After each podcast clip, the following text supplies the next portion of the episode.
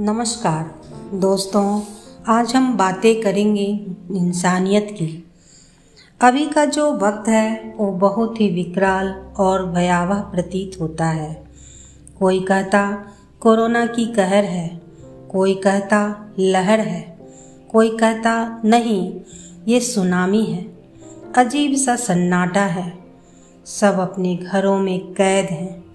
Ambulance की आवाज़ें, police गाड़ी की हॉर्न माहौल को और भयावह बना रही है। इस मुसीबत के समय में बहुत सारे लोग एक दूसरे की सहायता कर रहे हैं। घर से लेकर अस्पताल तक, अस्पताल से लेकर शमशान घाट तक, निस्वार्थ भाव से। लेकिन दोस्तों, कुछ चंद लोग इंसानियत और मनुष्यता के नाते कलंक हैं। वे लोग महामारी को अवसर समझकर मोटा मुनाफा कमाना चाहते हैं। मुनाफाखोर जीवन रक्षक मेडिसिन पर कुंडली मारे बैठे हैं।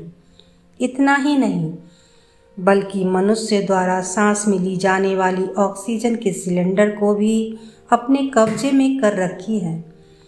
इन सब के कमी के कारण, समय पर नहीं मिलने के कारण कितने सारे लोगों को अपनी जान गंवानी पड़ी।